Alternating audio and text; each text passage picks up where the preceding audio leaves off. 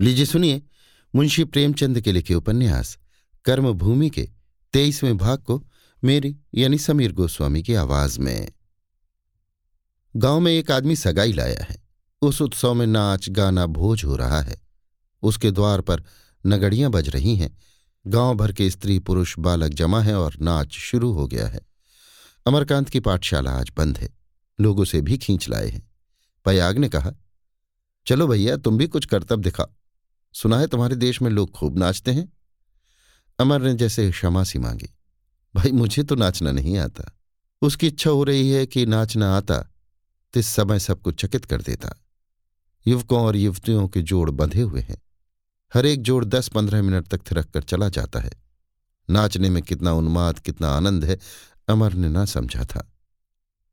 एक युवती घूंघट बढ़ाए हुए रंगभूमि में आती है। इधर से पयाग निकलता है, दोनों नाचने लगते हैं। युवती के अंगों में इतनी लचक है, उसके अंग विलास में भावों की ऐसी व्यंजना की लोग मुग्ध हुए जाते हैं। इस जोड़ के बाद दूसरा जोड़ आता है। युवक गठीला जवान है, चौड़ी छाती, उस पर सोने की मुहर कचनी काछे हुए। युवती को देखकर अमर चौंक उठा। मुन्नी है। उसने घेरदार लहंगा पहना है।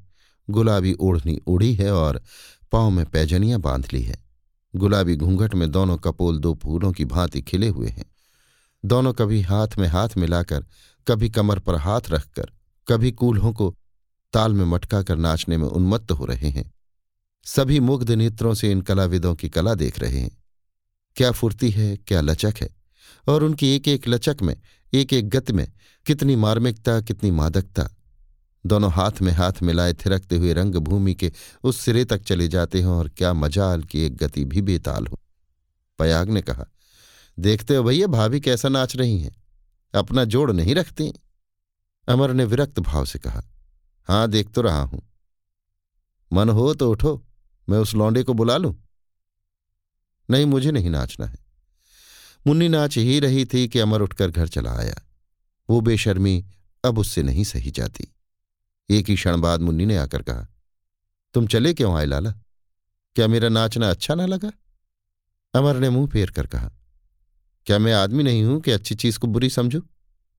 मुन्नी और समीप आकर बोली तो फिर चले क्यों आए?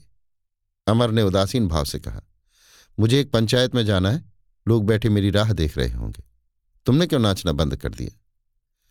मुन्नी ने भोलेपन से कहा, तुम चले आए तो नाचकर क्या करती?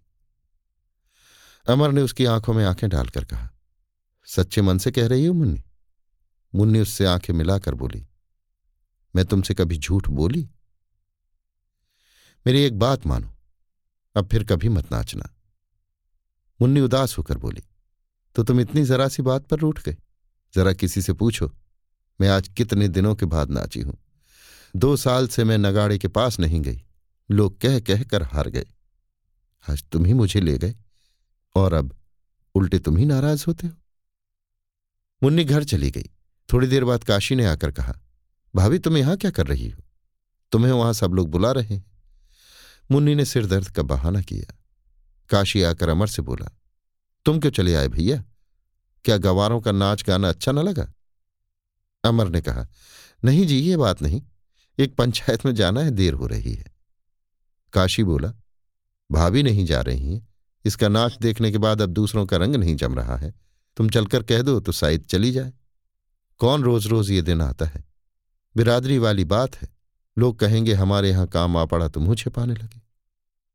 अमर ने धर्म संकट में पड़कर कहा, तुमने समझाया नहीं? फिर अंदर जाकर कहा, मुझसे नाराज़ हो गई मुन्नी।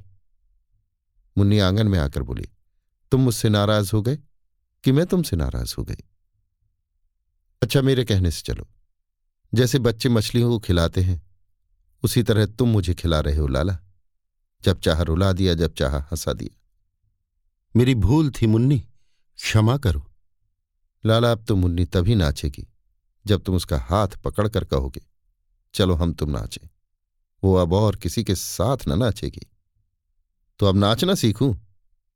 मुन्नी ने अपनी विजय का अनुभव करके कहा, मेरे साथ नाचना चाहोगे तो आप सीखोगे। तो सिखा दोगी? तुम मुझे रोना सिखा रहे हो मैं तुम्हें नाचना सिखा दूँगी। अच्छा चलो। कॉलेज के सम्मेलनों में अमर कई बार ड्रामा खेल चुका था। स्टेज पर नाचा भी था, गाया भी था। पर उस नाच और इस नाच में बड़ा अंतर था। वो विलासियों की काम क्रीड़ा थी, ये श्रमिकों की स्वच्छंद केली उसका दिल सहमा जाता था। उसने कहा, मुन्नी, तुमसे एक वरदान माँगता हूँ। मुन्नी ने ठिटक कर कहा तो तुम नाचोगे नहीं? यही तो तुमसे वरदान मांग रहा हूँ। अमर ठहरो ठहरो कहता रहा, पर मुन्नी लौट पड़ी। अमर भी अपनी कोठरी में चला आया और कपड़े पहनकर पंचायत में चला गया। उसका सम्मान बढ़ रहा है। आसपास के गाँव में भी जब कोई पंचायत होती है तो उसे अवश्य बुलाया जाता है। अभी आप सुन रहे थे मुंशी प्रेमचंद के लिखे उपन्यास, कर्मभूमि के तेईसवें भाग को मेरी यानी समीर गोस्वामी की आवाज़ में।